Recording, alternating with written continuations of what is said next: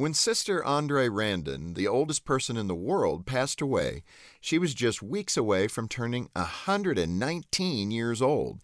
Although good genetics undoubtedly played a part in her longevity, so did her approach to life. Sister André lived with deep purpose, specifically in three ways that all of us can follow. First, serve others. Sister André scoffed at the idea that work was a hardship or that the good life was all about sitting back and taking it easy.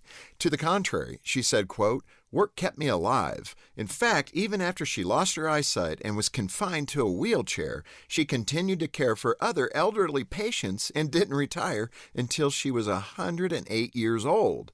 Second, live with a grateful heart. People who choose gratitude have more energy, feel more optimistic, and even enjoy more life-giving social interaction. They're also less likely to be depressed or to feel envious of others. And third, hold on to your faith, or open yourself to faith for the first time if you haven't before. Faith teaches us that although we live in a broken world, we experience gratitude by choosing to see the goodness in our lives. The smallest blessings can be the hardest to notice, but they often give life its greatest richness and meaning.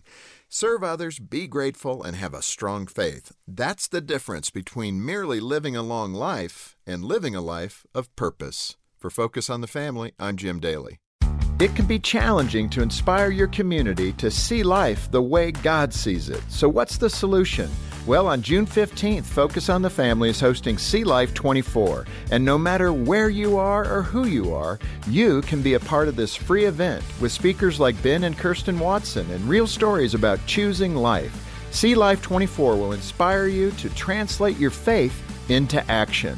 Register today at see life twenty-four dot org.